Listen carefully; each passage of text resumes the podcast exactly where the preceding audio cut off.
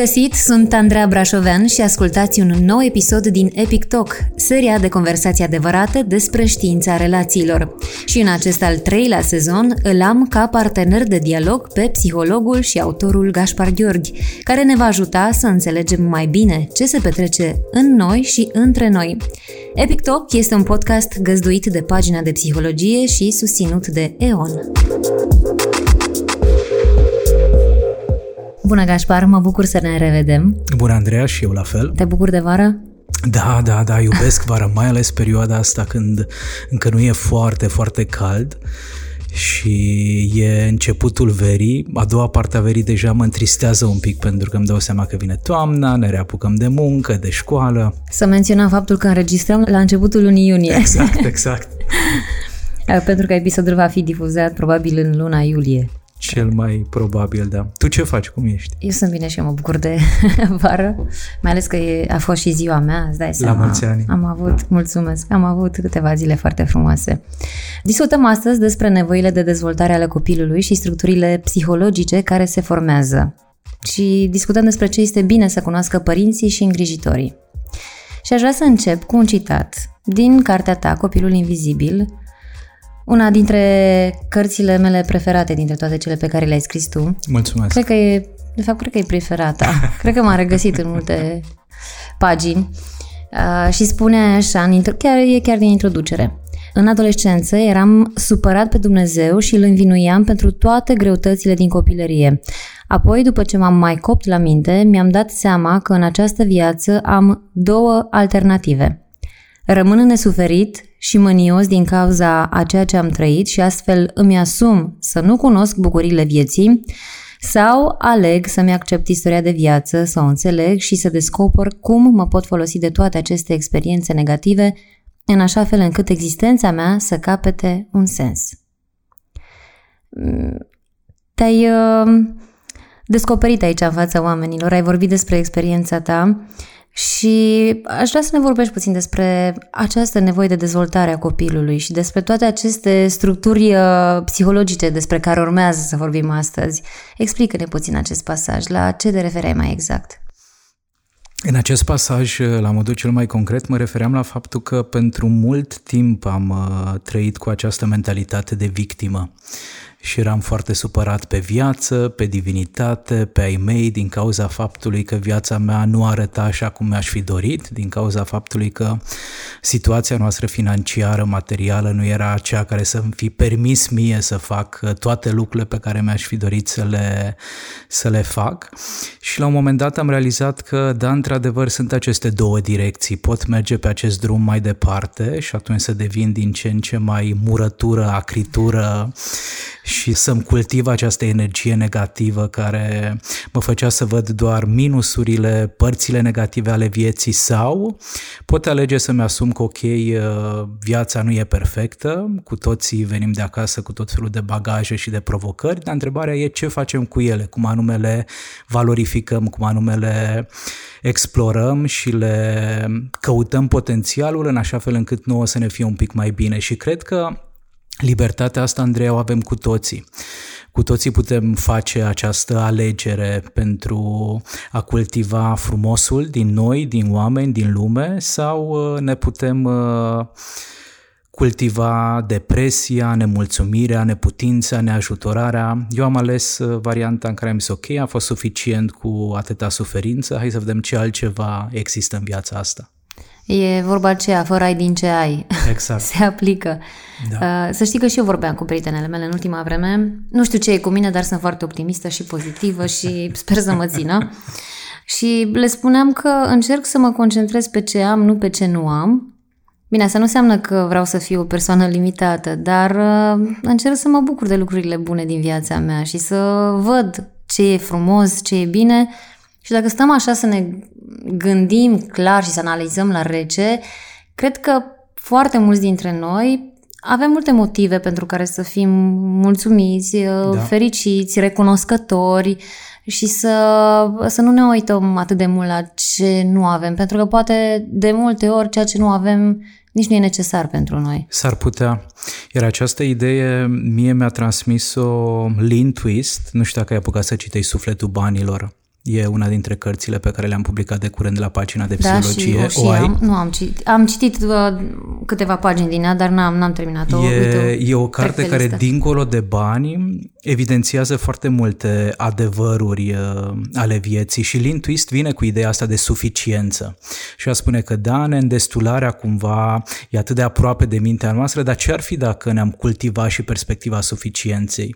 Și suficiența presupune să dobândim puterea lucrurilor deja existente. Cu alte cuvinte, să ne bucurăm, să apreciem, să valorizăm ceea ce face parte din viața noastră, fără să tânjim din nou și din nou după ceea ce încă nu e prezent în viața noastră, așa că are foarte mult sens ceea ce ai spus. Legat de ceea ce spuneai tu și despre acest citat mm-hmm. din mhm. cartea ta, când s-a făcut acel declic? Când ți-ai dat seama asta? Până ai s-a întâmplat ceva în viața ta să, nu știu, ai intrat într-o zonă de depresie și ți-ai dat seama că nu e ok unde te afli sau când s-a întâmplat asta mai exact și ce vârstă aveai? Nu știu dacă a fost un singur moment. Cred că mai degrabă a fost un proces care probabil că a început undeva în adolescență. Mi-aduc aminte de două momente semnificative. Unul uh, într-o vacanță de vară, eram la bunicii mei paterni la țară și povesteam cu niște prieteni și atunci le-am spus că eu uh, vreau în viața asta să fiu diferit de părinții mei, vreau să trăiesc un pic mai uh, profund experiențele, vreau să explorez mai mult viața, vreau să mă bucur, vreau să ajung mai departe decât ei. Și știu că prietenii mei s-au uitat la mine și n-au înțeles foarte clar de unde această atitudine, ce m-a pălit în toiul verii. Însă pentru mine a fost uh, un moment cheie și mi-l amintesc și acum foarte, foarte clar cum eram noi uh, în satul bunicilor pe biciclete cu toții și eu filozofam apropo de ce planuri am legat de viitor. Și un alt moment semnificativ a fost după terminarea facultății, Eram la satul mare, într-o după-amiază în care mă întorsesem de la muncă, m-am așezat în sufragerie pe canapea și mi s-a părut că, că e prea, prea puțin pentru mine, că nu, că nu așa mi-am imaginat viața de adult.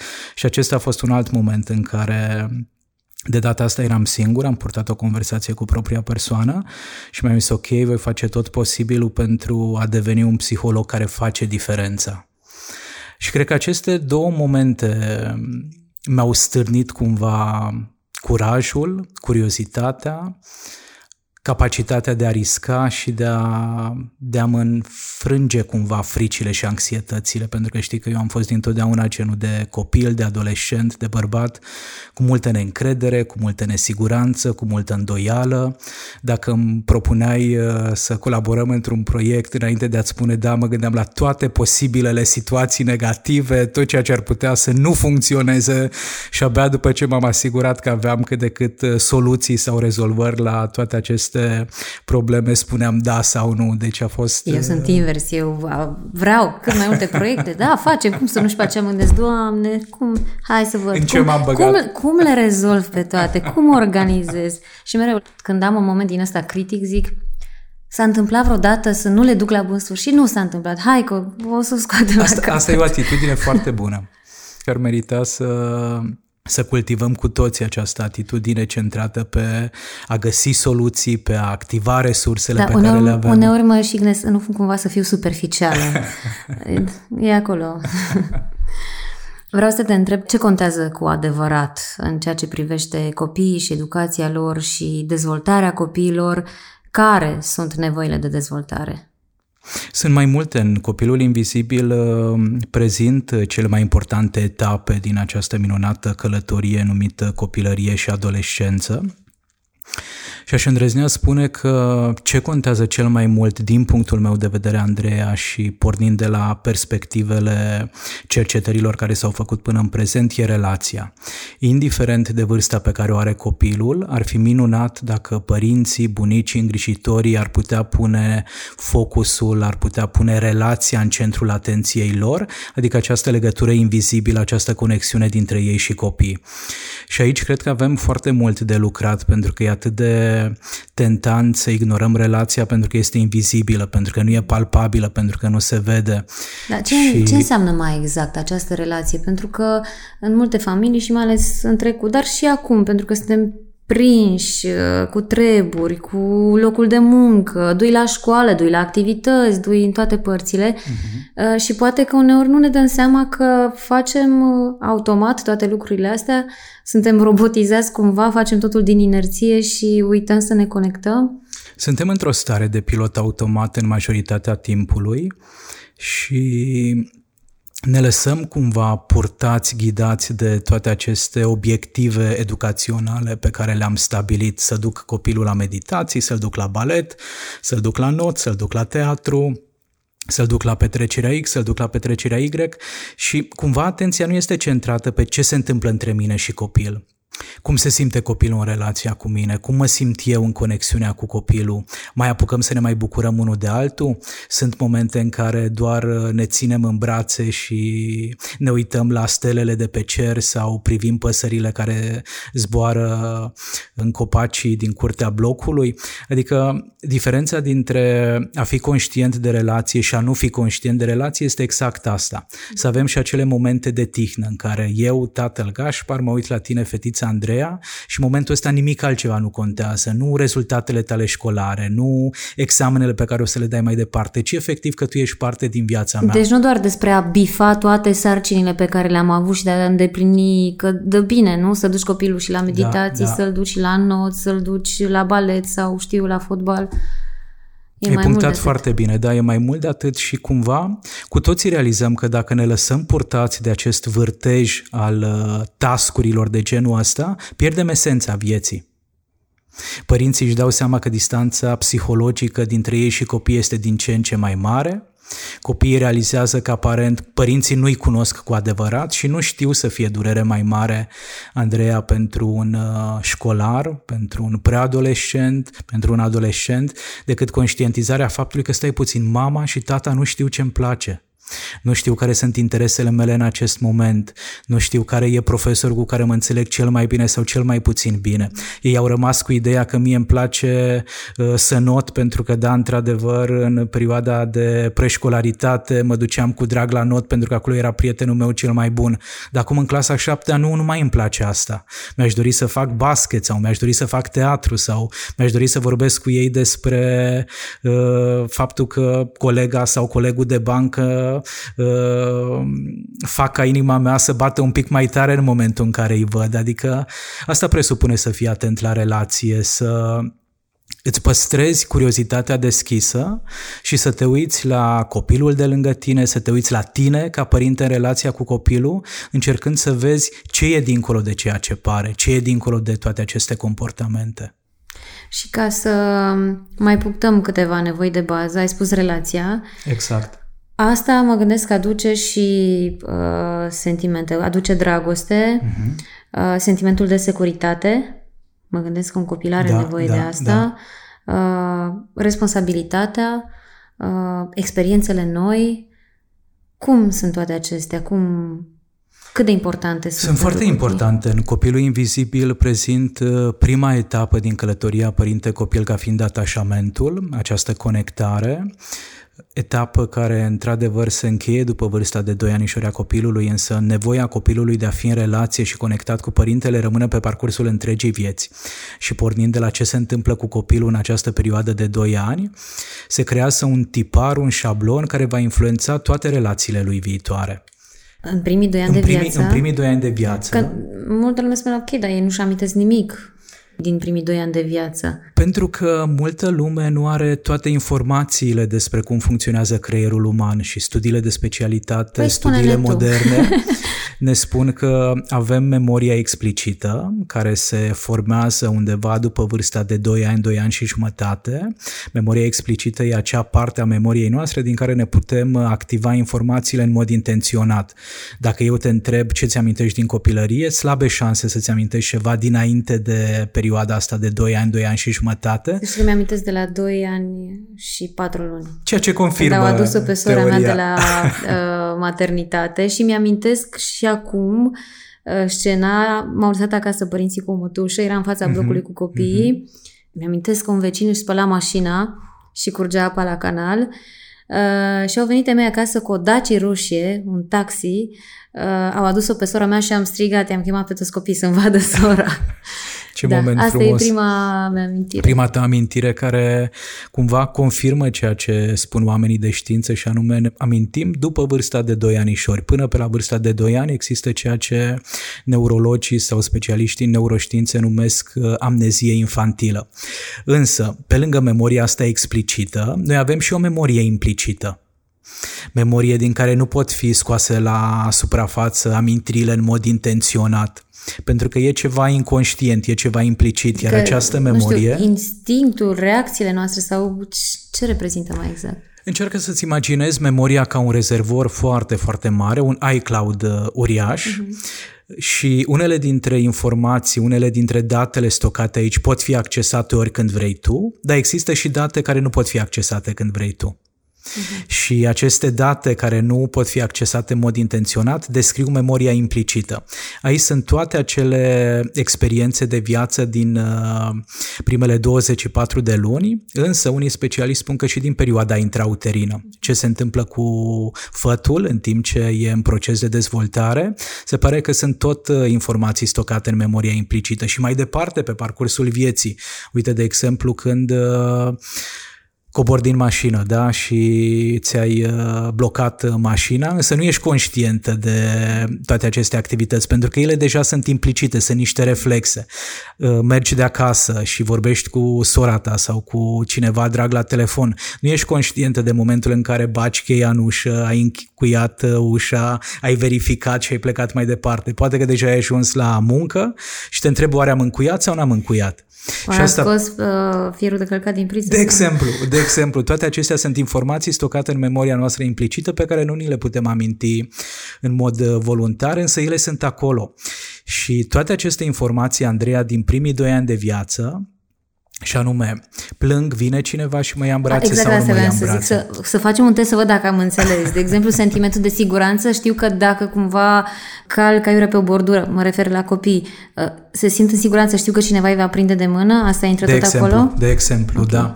Sau faptul că am nevoie de alinare pentru că mi-e frică, pentru că e întuneric, pentru că mi-e foame, pentru că mă irită temperatura, pentru că pe e plin și așa mai departe, vine cineva și mi oferă alinare sau nu? Uh-huh. Și am putea spune că sunt lucruri banale, ok, ce suferință mare i-am creat copilului că nu e temperatura potrivită în casă sau că nu l-am luat în brațe sau că nu i-am schimbat pe împărsul. Însă toate aceste informații îl ajută pe copil să-și dezvolte niște formule inconștiente despre cum funcționează relațiile. Și că merită să primească atenție, că merită exact. să primească dragoste, exact. că merită să fie îngrijit, nu? Exact. Și presupunem că ajunge acest copil la vârsta de adult tânăr se uită de jur împrejur și vede pe cineva cine îi place suficient de mult, însă spune ce sens are să îmi cultiv uh, această dorință, această curiozitate de a-l cunoaște pe celălalt, pentru că nu are niciun rost, pentru că relațiile nu sunt pentru mine, nu sunt importante și asta pentru că în primii doi ani de viață experiența pe care eu am trăit-o a fost aceea că o relație nu mă ajută prea mult. Uh-huh. Și habar n-am de unde vin toate aceste lucruri, nu? Pentru că fiind memoria implicită, care e credința mea de bază, că așa m-am născut, că așa funcționează personalitatea mea, că ăsta sunt eu. Și avem nevoie aici de informație științifică, avem nevoie de psihoterapie, avem nevoie de cunoaștere de sine ca să realizăm că stai puțin. Nevoia de conectare este născută, dar cum ne conectăm și la ce ne putem aștepta și care sunt uh, responsabilitățile noastre într-o relație, sunt toate informații dobândite pe parcursul vieții. Tu îți dai seama în cabinet, când vin la tine uh, pacienți uh, că poate în acei doi ani au fost neglijați sau realizați împreună lucrurile astea sau e greu sau imposibil de descoperit? Din fericire nu e imposibil. Sunt uh, clienți, pacienți în interacțiunea cu care îmi dau seama destul de repede că în primii doi ani de viață ceva n-a fost ok și aceștia sunt de regulă oamenii care au o dificultate pe partea asta de conectare, conectare un pic mai light. În momentul în care ne întâlnim mă privește în ochi sau nu mă privește în ochi, în momentul în care îmi vorbește se uită spre mine sau nu se uită spre mine. Dacă dau mâna să facem cunoștință, cum e acea mână în momentul în care o prind, e persoana deschisă sau nu e persoana deschisă e genul de persoană care răspunde la întrebări sau preferă să adreseze întrebări. E genul de persoană care, dacă o întreb cum a fost copilăria, îmi spune că totul a fost minunat, extraordinar, să trecem mai departe. sau îmi spune, ho, ia să vedem cât timp ai la dispoziție. Cred că 50 de minute nu o să ne fie suficiente pentru a povesti despre cum a fost copilăria mea. Ăsta e, de exemplu, un, un criteriu important apropo de atașament și de stilul de atașament, cum răspundem la această curiozitate a celor din jur cum a fost copilăria. Dacă cineva prezintă foarte succint răspunsul la această întrebare și spune că a fost o copilărie perfectă, probabil că are un atașament de tip evitant și a construit undeva în minte o poveste idealizată, mult prea frumoasă despre cât de minunat a fost totul și asta pentru că vrea să-și ascundă durerea și suferința. Dacă persoana spune că a fost foarte, foarte greu. Ai mei nu m-au iubit niciodată, nu a fost nimic uh, pozitiv, nu a fost nimic frumos și sunt foarte, foarte multe detalii negative, s-ar putea să fie un indicator de atașament de tip anxios. Mm-hmm. Dacă persoana povestește și spune, da, a fost minunat, extraordinar, însă mama m-a bătut de m-a uh, dat cu capul de pereți și trece foarte ușor de la emoții pozitive la emoții negative, acesta s-ar putea să fie un atașament de tip ambivalent sau dezorganizat. Dacă persoana spune da, a fost și bine, a fost și rău, au fost momente în care am simțit că suntem o familie, au fost momente în care mi-a fost rușine de reacțiile părinților mei, de comportamentele lor, acesta s-ar putea să fie un atașament de tip sănătos, adică o perspectivă destul de integrată asupra vieții. Și imaginează că toate lucrurile astea derivă din ce se întâmplă cu noi, în special în primii doi ani de viață. Cum depinde dezvoltarea unui copil de satisfacerea nevoilor? Și nu mă refer doar la cei primi doi ani de viață, ci la toată copilăria. Dacă nevoia mea de atașament, de a rămâne în relație e îndeplinită, dacă nevoia mea de explorare e cea de-a doua etapă din călătoria relației părinte-copil, explorarea vine cu această dorință de a descoperi ce se află dincolo de conexiunea cu părintele, de a descoperi mediul, jucăriile, spațiul din casă, parcul, diferitele locuri pe care le vizităm, asta este nevoia de explorare. Și aici copilul are nevoie să fie un mediu safe și protejat, dar să nu fie limitat, să nu fie ținut de mână sau de picior ca nu cumva să se îndepărteze. După care pe la vârsta de 3 anișori apare nevoia de identitate. Abia după ce am descoperit cum funcționează relațiile și cum e mediul din jur, din punct de vedere psihologic, începem să ne întrebăm, da, cine sunt eu, ce-mi doresc eu, ce-mi place mie. Acesta este momentul în care copilașul probabil că testează diferite roluri, își pune mărgelele mamei, fetița și imaginează că va conduce uh, mașina care duce gunoiul, adică sunt tot felul de fantezii pe care noi le punem în aplicare și dacă, de exemplu, în etapa de atașament, nevoia e să fiu ținut în brațe, să-mi decodifice corect uh, părinții mesajele, în etapa de explorare să am libertatea asta de a explora în siguranță, în etapa de identitate să fiu oglindit cât mai mult de părinții mei și atunci când vin și le spun că eu sunt uh, Tom din Tom și Jerry, ei se spună da, ce pisicuță simpatică. În momentul în care vin și le spun că eu sunt o frunză care cade toamna din copac, părinții mei să-mi spună ești da o frunză absolut deosebită și arăți într-un anumit fel și așa mai departe. Asta este oglindirea.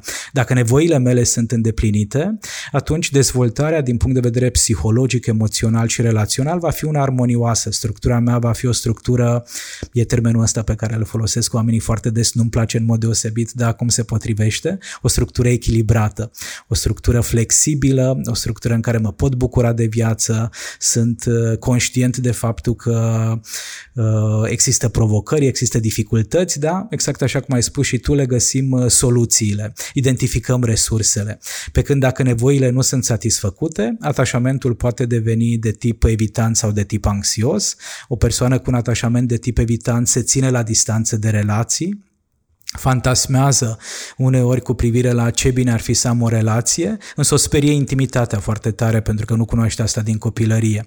Persoana cu atașament de tip anxios pe de cealaltă parte a învățat cumva că trebuie să se sacrifice de dragul relației, că niciodată nu e suficient din ceea ce dă, din ceea ce face, de aceea s-ar putea să intre în relații nu tocmai sănătoase cu adulți care s-ar putea să profite, cu adulți care nu țin cont de nevoile celuilalt. Asta apropo de ce s-a întâmplat cu noi în primii doi ani. În etapa de explorare, de exemplu, dacă nevoia asta mea de a descoperi nu e satisfăcută, sunt iar două alternative. Fie devin un pusnic, și toate vreau să le fac singur, pentru că asta am învățat că nimeni nu e acolo lângă mine să mă susțină și atunci merg singur în vacanțe. Îmi place să petrec foarte mult timp de unul singur. Mă deranjează când cineva vrea să facă ceva împreună cu mine. Sau e cealaltă extremă în care devin extrem de fuzional și vreau ca toate să le fac împreună cu cineva. Nu îndrăznesc să merg la medic singur, nu îmi place să merg la cumpărături dacă nu sunt toate prietenele mele cu mine, nu iau nici cele mai mici decizii de unul singur. Dacă e să cumpăr un gadget, îmi întreb toți prietenii, toți cunoscuții ca să mă asigur că e decizia cea mai bună. Și asta pentru că în etapa de explorare n-am fost încurajat să, să fac lucrurile de unul singur. Voiam să te întreb ceva puțin mai devreme legat de acei primi doi ani, mm-hmm. uh, dar n-am vrut să te întreb și am uitat, dar mi-am amintit acum, legat de vacanțe. Da. Uh, pentru că am auzit uh, variante și variante, părinți care spun că vor să-și ia copii în vacanțe, chiar și în primii doi ani, cu toate că nu o să-și amintească nimic, alții care spun n-are rost să-l luăm, lăsăm cu bunicii, că oricum nu-și amintește nimic din vacanța asta. Și acum Răspunsul, nu? răspunsul, da. Aș îndrăznea spune că depinde foarte, foarte mult de temperamentul copilului, de cum gestionează acești părinți stresul. Dacă vorbim de un copilaș care e, se adaptează ușor, se acomodează ușor, atunci cred că ar fi bine să luăm în vacanțe și în primii doi ani de după nașterea lui Asta nu înseamnă că nu putem avea și vacanțe singuri. Pentru sănătatea Exact, a relației de cuplu și pentru a proteja intimitatea și iubirea. Dacă părinții constată că acestui copil este greu să se adapteze, nu tolerează zgomotul avionului, de exemplu, sau schimbările de context și așa mai departe, poate n-ar merita expus în primii doi ani la prea multe călătorii. Dar și adaptarea asta nu vine odată cu practica? Adică sau e prea forțată în primii doi ani? S-ar putea să fie un pic prea forțată, pentru că e, e o adaptare care, așa cum spuneam, ține foarte mult de temperament. Temperamentul este ceva născut. Eu, de exemplu, sunt un om cu un temperament inhibat. Ce înseamnă asta? Asta înseamnă că în momentul în care îmi propui să fac ceva nou pentru prima dată, voi sta destul de mult timp să mă asigur că acea experiență va fi suficient de safe pentru mine. Mă duceai în parcul de distracții sau în parcul în care se jucau copiii și eu eram genul de băiețel care stătea la distanță și se asigura că ceilalți nu mușcă, nu latră, nu sunt periculoși, nu o să-mi toarne nisipul în cap. Spre deosebire de mine, sora mea era genul de copilaș care un doi în momentul în care era undeva undeva într-un loc nou, era pe vârful mesei, se băga în seamă, interacționa cu toată lumea. Iar în parcul de distracții ar fi vrut să fie în 10 locuri în de același exemplu, timp. De exemplu, de exemplu. Așa că astea sunt chestiuni care țin de temperament. Și dacă un uh, copilaș cu un temperament mai inhibat este dus, de exemplu, la uh, spectacolele astea foarte mari, unde e foarte stimulat din perspectiva luminii sau a zgomotului, pentru un astfel de copilaș stresul va fi uriaș și e mai bine să se întâlnească cu acest stres un pic mai târziu în viață, ca să nu-i afecteze foarte mult dezvoltarea neurocognitivă, de exemplu. Un alt copilaș care e mai uh, dezinhibat, care e dornic să descopere cum funcționează acasă lucrurile, probabil că va dormi foarte bine în momentul în care boxele bubuie de mama focului. Deci de aceea merită să ne uităm un pic la cum e acest bagaj biologic cu care s-a născut copilașul. Gașpar, tu în cartea Copilul Invizibil vorbești despre parenting la timpul prezent. Uh-huh. Și asta se referă la a fi, practic, nu doar prezent fizic, ci a fi complet implicat în activitățile copilului, nu? Ce vorbeam la început. Da, acest parenting la momentul prezent sau parenting conștient, cum e cunoscut el în literatura de specialitate, presupune ca părintele să nu se lase foarte ușor sedus și să călătorească în timp, în trecut sau în viitor, ci să, să savureze și tot ceea ce se întâmplă aici acum. Așa cum am spus și la începutul podcastului, părintele să se uite la copilul care se joacă sau căruia îi citește o poveste și să simtă prezența acestui copilaș, să simtă iubirea și încărcătura emoțională pe care o resimte în universul său interior datorită acestui copilaș. În momentul în care vine copilul de la grădii sau de la școală și vrea să petreacă timp cu mine, să las la o parte telefonul, munca, tascurile profesionale, cearta pe care am avut-o poate înainte cu mama copilului, cu tatăl copilului și efectiv să mă joc acolo cu copilul. Dacă nu pot face asta atunci, să-i spun copilașului că da, am nevoie de un pic de timp pentru mine și pentru că vreau să petrecem uh, cât mai bine acest uh, timp împreună, am nevoie de repaus acum și după aceea o să fiu uh, apt, disponibil dar pentru ce ai tu nevoie. Tati, tati, dar vreau acum, dar vreau acum.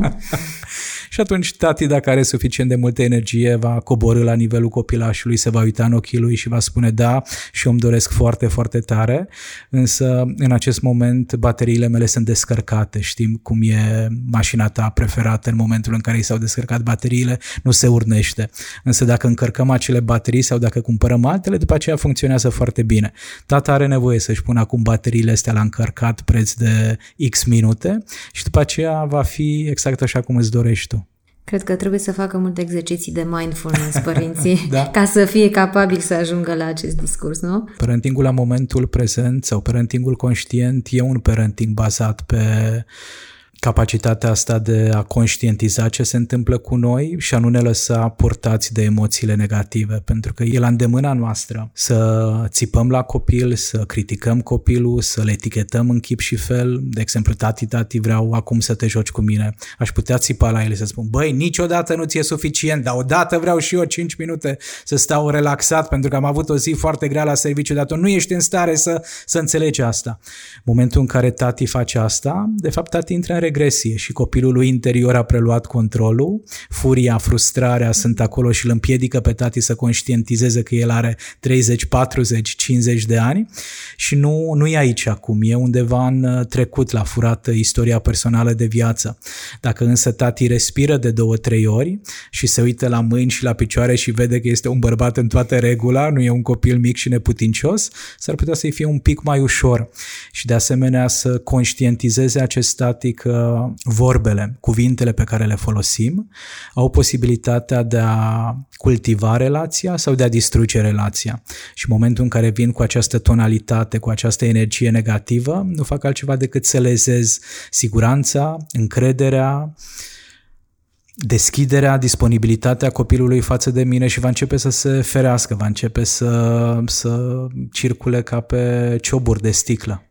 Te ascult și mă gândesc cât de testați sunt părinții, pentru că de multe ori adulții în anumite situații înjură, așa se descarcă, da? Sau vorbesc urât sau ridică tonul. Îmi dau seama că e un exercițiu foarte greu pentru părinți să facă, să-și stăpânească toate aceste porniri și în uh, prezența copilului să reformuleze și să fie foarte conștient și foarte prezent. Da, și partea bună e că mulți dintre părinți reușesc să facă asta și sunt și ei surprinși de unde atâta putere, de unde atâta forță, de unde atâta energie. Și asta pentru că, într-adevăr, mai ales părinții din zilele noastre sunt conștienți, Andreea, de faptul că nu vor să transmită aceste traume și răni mai departe, că nu vor să existe în familia lor, să crească în casa lor copii care să sufere la fel de mult pe cât au suferit și ei. Gașpar, uh, tu nu ai copii încă. Uh-huh. Ți-au spus vreodată părinți care, nu știu, sunt în anumite situații mai dificile, ți-au spus că metodele astea sunt simplu de uh, povestit, de, dar greu de pus în practică, că sfaturile astea sunt ușor de dat, dar greu de urmat? De cele mai multe ori. Pentru că tu ai scris o carte, Copilul Invizibil poate fi considerată și o carte de parenting, sigur, nu? Sigur, sigur.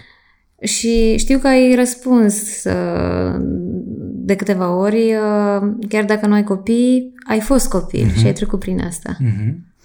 Copilul uh, invizibil asta își propune să-i ajute pe părinți sau pe cei care lucrează cu copii sau pe cei care vor să-și înțeleagă copilăria, să-i ajute pe toți acești oameni să privească lucrurile nu din perspectiva adultului, ci din perspectiva copilului Și aici cu toții putem face asta pentru că nu ai cum să ajungi la vârsta adultă dacă nu ai trecut prin copilărie și adolescență. Și Daniel Siegel, unul dintre autorii mei preferați, unul dintre experți în parenting care mi-au influențat la modul cel mai semnificativ gândirea, spune că cel mai important lucru pe care îl poate face un adult pentru a se asigura că va putea să construiască relații sănătoase cu copiii e să-și cunoască și descopere propria poveste de viață. Și în momentul în care vin părinții la mine în cabinet, nu încerc să fac cu ei prea multă educație, adică nu-i disciplinez, nu le spun aici greșești, acolo nu faci bine și așa mai departe. Abordarea mea e un pic mai centrată pe empatie și pe compasiune și înainte de toate le validez dificultatea și le spun da, pot să înțeleg că e foarte, foarte dificil și pot să-mi dau seama că zbuciumul, efortul pe care îl depuneți e unul semnificativ, însă cu siguranță și rezultatele vor fi pe măsură. Și nimic din ceea ce facem pentru prima dată nu este simplu și ușor. Nimeni nu ne-a învățat cum se crește un copil. Nimeni nu ne-a vorbit despre nevoile de dezvoltare ale copilului. Cine ne-a spus că atașamentul se cultivă în primii doi ani de viață și după aceea rămâne pe parcursul întregii vieți, cumva influențat de experiențele din primii doi ani de viață. Deci cumva părinții au nevoie din partea specialiștilor în sănătate mentală, psihologi, psihoterapeuți, consilieri parentali și așa mai departe, au nevoie de înțelegere. Asta am descoperit eu până în prezent, Andreea, că niciun părinte niciun îngrijitor nu va schimba nimic până în momentul în care nu se simte înțeles de către specialistul cu care lucrează. Uh-huh. Și mie mi este destul de clar că în spatele comportamentului, de exemplu un părinte care uh, își critică copilul sau un părinte care e rece în relația cu copilul, pentru mine ca terapeut îmi e foarte, foarte clar că acest părinte a crescut într-o familie în care nu a cunoscut iubirea într-o familie în care nu s-a simțit în siguranță, într-o familie în care n-a fost luat în brațe și eu îi spun, mergi acasă și ia-ți copilul în brațe. Nu vor funcționa lucrurile foarte, foarte bine până în momentul în care nu empatizez cu durerea și cu suferința lui. Gașpar, sunt multe provocări pe care le întâmpină părinții și ai spus că vin și în cabinetul tău. Te-am întrebat vreodată ce e neregulă cu copilul ăsta? Încerc să-i ofer totul. Încerc să fac totul ca la carte. Ce e neregulă cu el? Probabil că da, au fost uh, părinți, clienți care, care au adresat exact întrebarea asta. Dar de cele mai multe ori aud, nu știu ce să mă mai fac, nu, nu-l înțeleg, nu, nu seamănă deloc cu mine, nu le recunosc, s-a transformat, asta s-a schimbat. Asta e foarte folosită. La partea asta seamănă cu taică sau seamănă cu maică sau nu așa. E ușor să dai vina pe celălalt exact, părinte, nu? Exact, exact. Uh, cum recunoaștem semnalele că nevoile copilului au fost ignorate? Se vede în comportamentul copilului? Se vede. De cele mai multe ori. Barometru, așa cum spuneam, Andreea, pentru mine e cum relaționează acest uh, copilaș.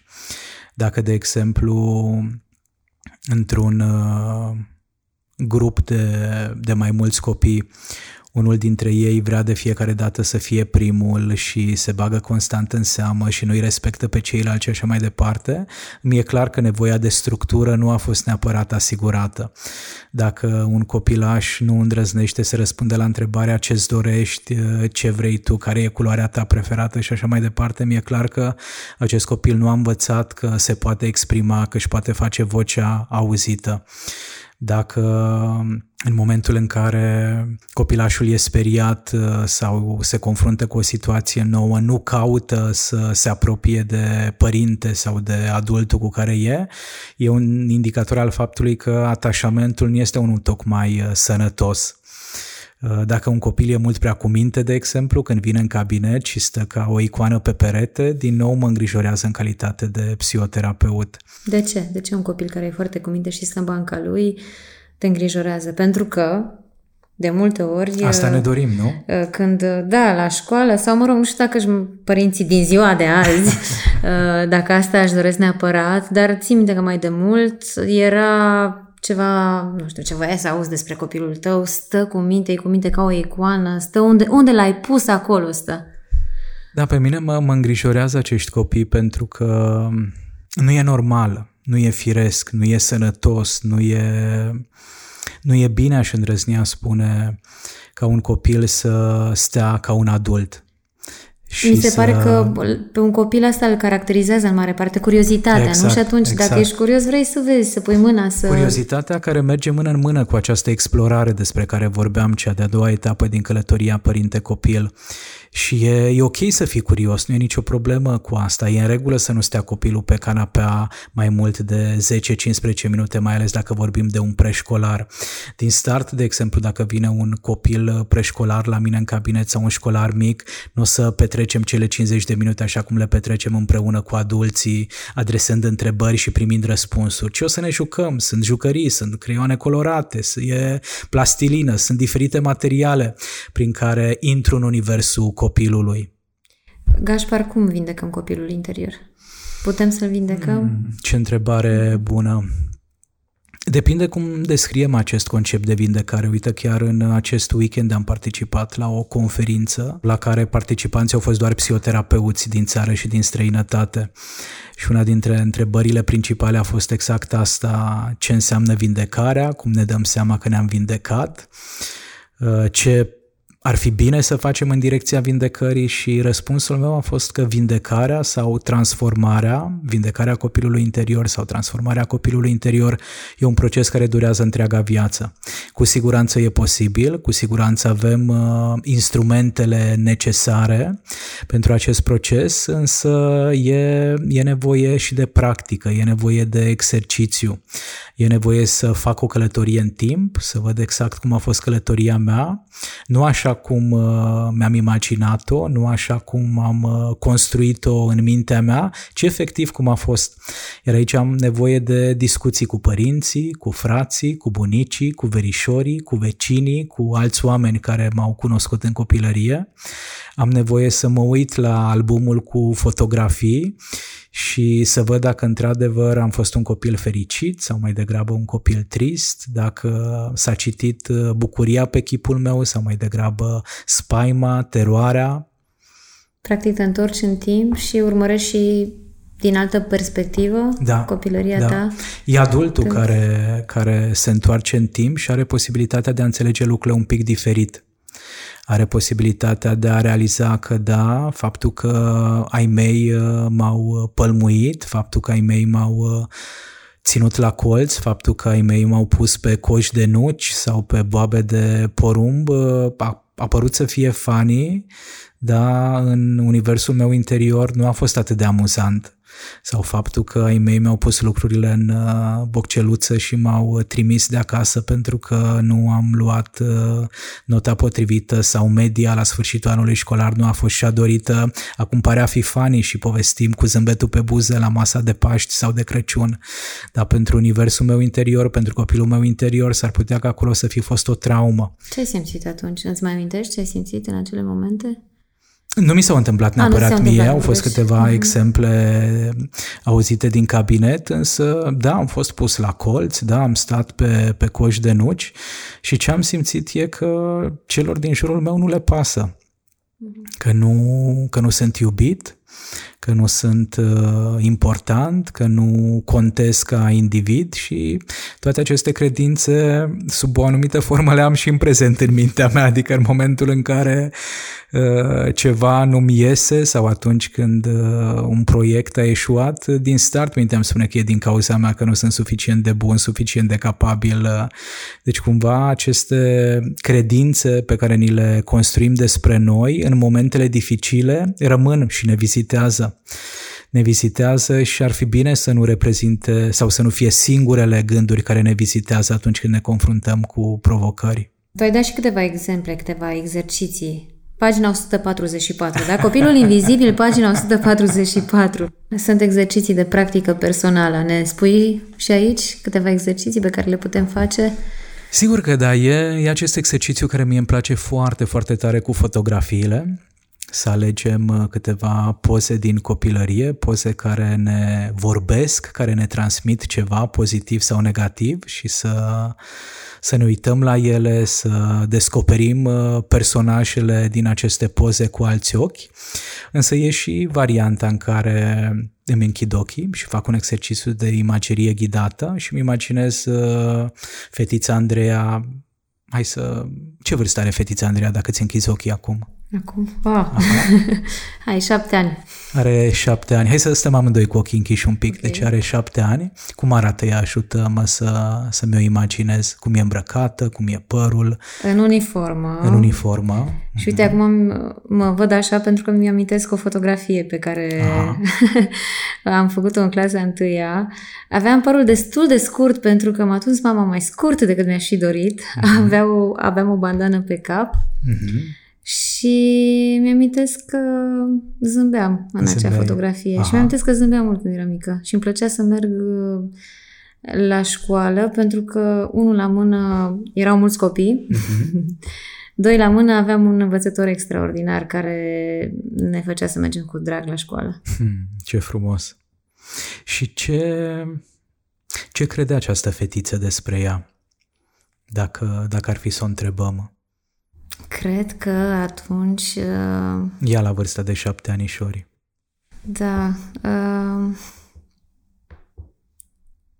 cred că aveam o părere bună despre mm-hmm, mine. Minunat. Pentru că asta îmi transmitea mama mea. Aha.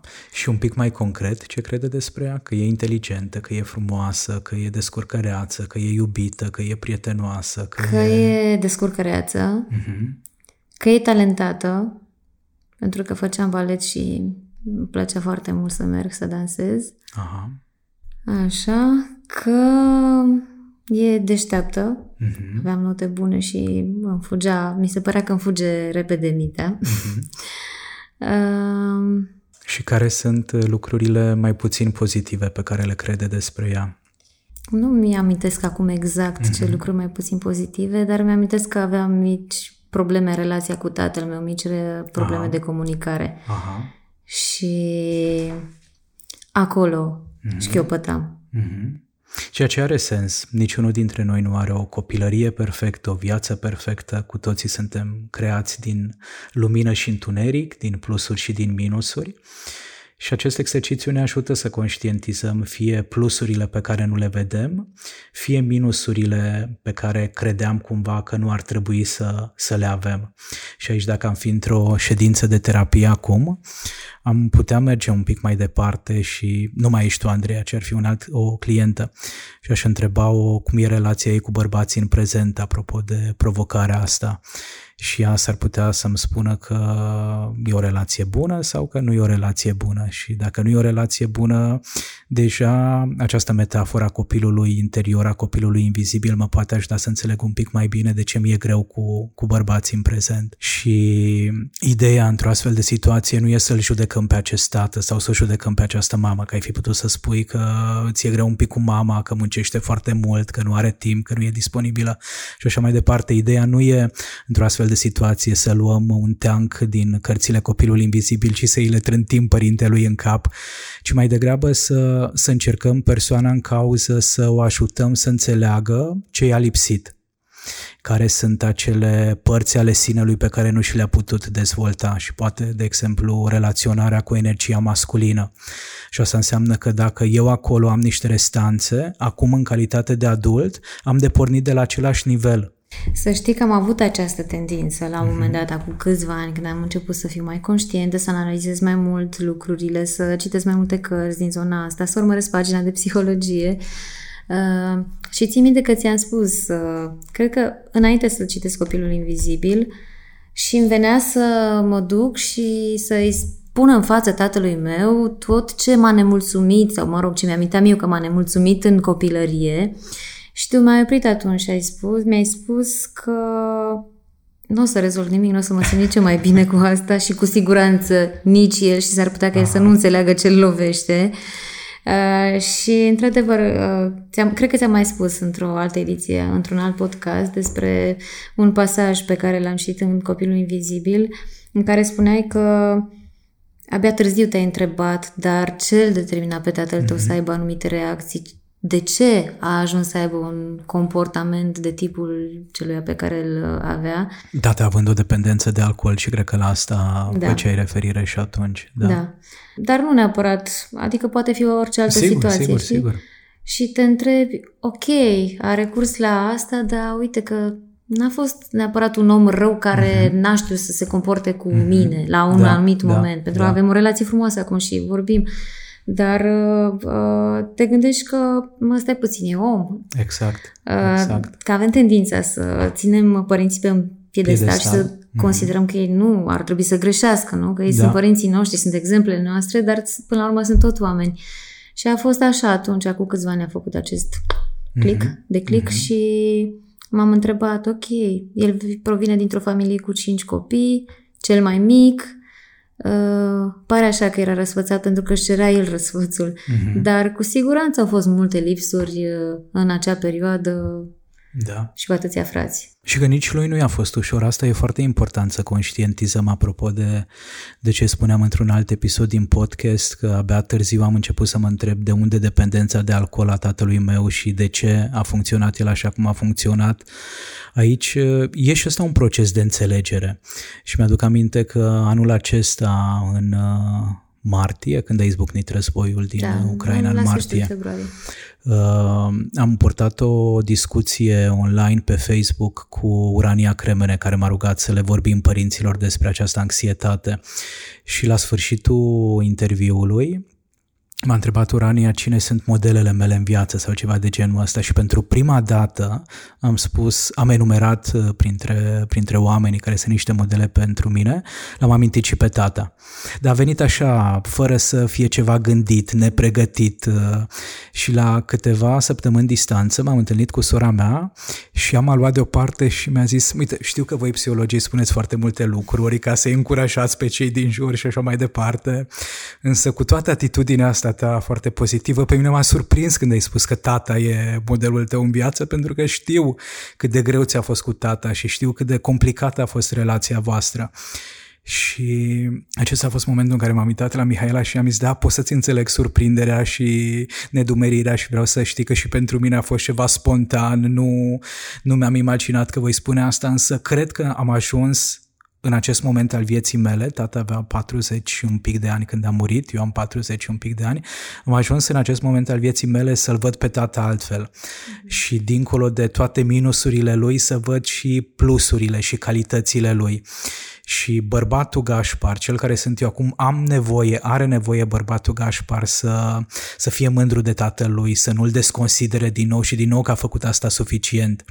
Iar acesta a fost momentul în care i-am cerut și mamei să nu-l mai vorbim de rău pe tata, ci uh, dacă ne amintim de el, cred că am punctat suficient de mult defectele lui și de aici încolo aș vrea să ne îndreptăm un pic mai mult spre ce a făcut el bine, spre ce a fost pozitiv.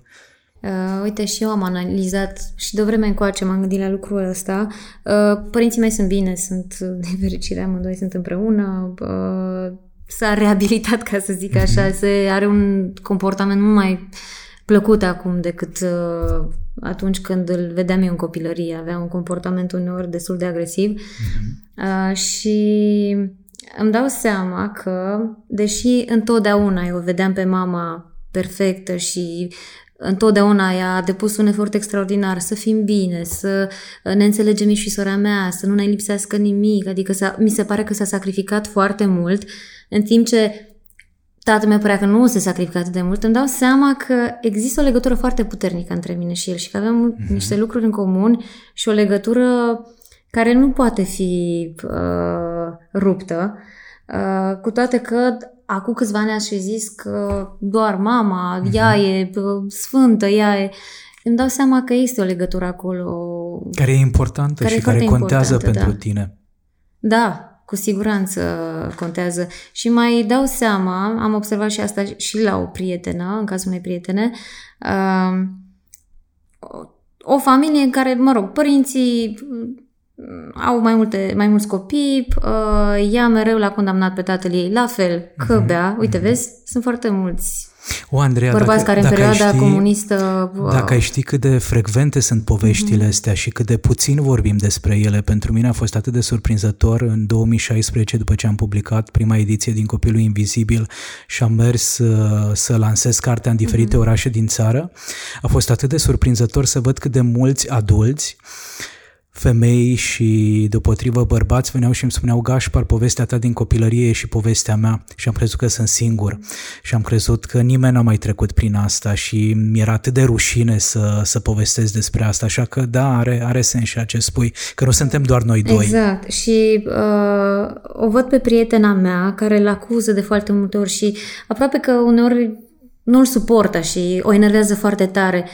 Dar, și se înțelege foarte bine cu mama ei. Dar când mă uit, când merg în vizită și văd, îmi dau seama că ea seamănă atât de tare cu, cu tatăl ei. Nu la comportamentul să mm-hmm. nu are probleme cu băutura. Mm-hmm. Dar uh, cam aceleași principii de viață, interes pentru uh, domenii precum arta, uh, nu știu, lucruri foarte interesante și foarte faine, știi? Dar ea încă nu știu dacă și-a dat seama. Eu am mai zis, vezi că tu semeni cu tatăl tău și n-a luat-o ca un compliment. Acceptat, da, e greu, da, a fost da. greu de acceptat. Dar uh, și recent i-am mai văzut împreună și mi-a dat seama, Doamne, voi semănați atât de tare, aveți atât de multe lucruri în comun. Acesta s-ar putea să fie un indicator de maturitate emoțională și psihologică, și anume momentul în care noi mai criticăm și judecăm pe ei noștri, ci mai degrabă încercăm să înțelegem și cred că a reiterat din nou și din nou doar lucrurile negative pe care le-au făcut părinții e și o formă de a ne traumatiza noi pe noi. Mm. Da, în momentul în care povestesc din nou și din nou aceleași experiențe negative, poate fi parte dintr-un proces de vindecare, dar poate deveni și o obișnuință la un moment dat. Și mai este o chestiune, oamenii sunt foarte diferiți. Uh, mama mea e cred că cea mai optimistă persoană pe care o cunosc. Adică dacă i-a fost în stare să-mi spună că Portofino îi amintește de satul natal, îți dai seama, dar mami, dar ce era acolo la voi în sat? Că nu are nicio legătură. Intram cu barca, practic, în Portofino, cu un vapor.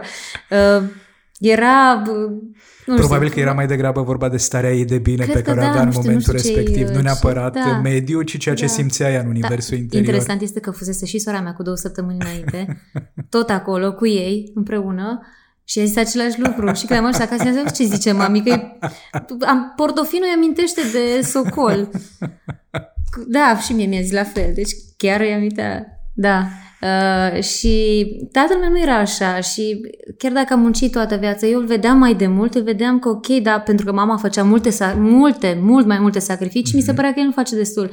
Și în ultimii ani am stat și m-am gândit uh, la lucrurile astea și mi-am dat seama că omul ăsta chiar a muncit, mm-hmm. a mhm. fost la fabrică, a, uh, adică, da, nu, nu putem toți da la fel de mult, Sigur. dar din cât a putut el să facă, el chiar a dat. Și uneori, uneori nu putem da la fel de mult, nu pentru că nu vrem, ci pentru că nu suntem atât de rapizi pe cât e celălalt. Mm-hmm. Și dacă cineva se descurcă atât de bine, da. e, e greu să performezi lângă o persoană atât de competentă și de capabilă.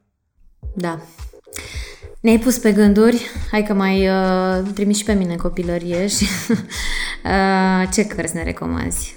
Copilul, copilul invizibil, copilul invizibil, da, e pe pagina de psihologie e disponibilă și ediția aniversară cu autograf, însă mai sunt câteva cărți uh, cu trimitere către acest subiect. Ghidul copilului interior e o carte care Uh, probabil că până în momentul în care apare acest podcast, deja și cartea a fost publicată, tot la pagina de psihologie și e genul de carte mult mai tehnică decât uh, copilul uh, invizibil, cu exerciții și mai concrete și tot așa o pregătire, o prezentare mai degrabă a etapelor, a stadiilor de dezvoltare ale copilului. Mai recomand cu mare drag cartea lui Harville Hendrick și Helen Kelly Hunt, Dăruiește iubirea care vindecă, cartea lor de parenting. Și mai e Vindecarea copilului interior de Stefanie Stahl, cred că e un psihoterapeut de origine germană, pe, pe site, pe pagina de psihologie, acolo unde vom prezenta acest episod din podcast, mă voi asigura că sunt toate titlurile. Și Drama copilului interior, mai e o altă carte foarte, foarte bună. Sunt, sunt cărți pe, pe subiect, Important e doar să îndrăznim să le deschidem și să ne dăm voie să ne întâlnim cu această parte a noastră. Și să fim prezenți când le citim. Exact. Mulțumesc, Gașper. Mulțumesc și eu, Andrei.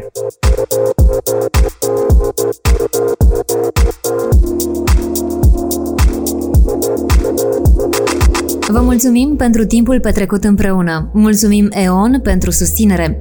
Cu mai multe informații și sugestii practice despre iubire, cuplu, parenting, dar și multe altele, vă așteptăm pe pagina de psihologie.ro, cea mai îndrăgită platformă de psihologie relațională din România. Pe curând!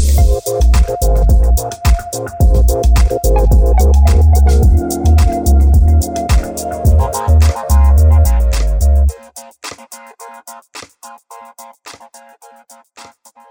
you.